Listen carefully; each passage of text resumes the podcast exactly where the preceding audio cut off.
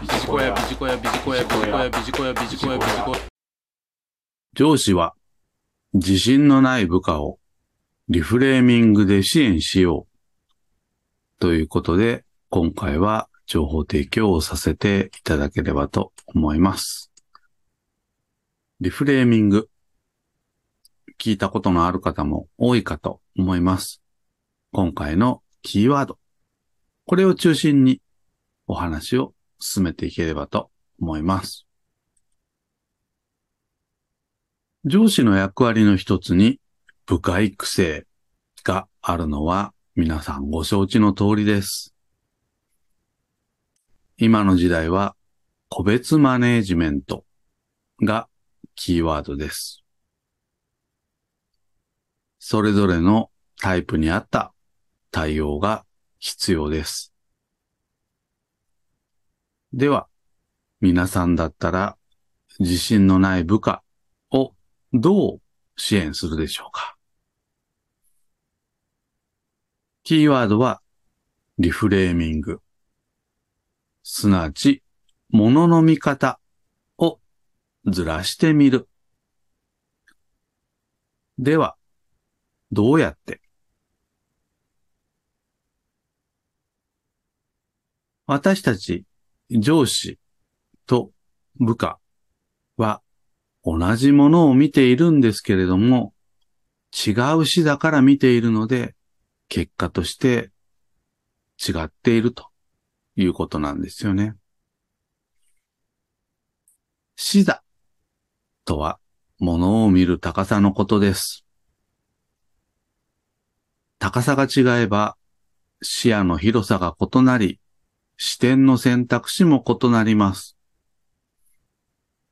ということは、部下は上司に比べると視座が低い場合が多く、そして視野が狭く、視点が限られることが多いです。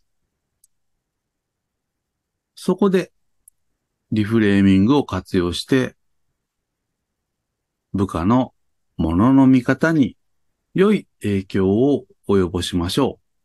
という作戦です。では、自信のない部下への対処法ということで3点ご案内をいたします。1点目。一般的に自信のない人は仕事がうまくいったら成功の原因を周囲に過度に求め、失敗したらその理由を自分に過度に求める傾向があるんだそうです。こうした方が結果として自分自身に自信をなくしてしまう人が多いということです。二点目。ということは、視座の高い上司がその部下の行動を観察をし、成功の原因がその部下の中にあることを適切に指摘をし、一方で失敗した場合の原因の一部は外部環境にもあるということを具体的に指摘を挙げる。これが今回のキーワードのリフレーミングだということです。違う見方があるということを伝えていくということです。3点目。最近いろんな職場で行われているワンオンワンなどでこうしたフィードバックを地道に行うことが私たちの信頼関係を築くことにもつながるということです。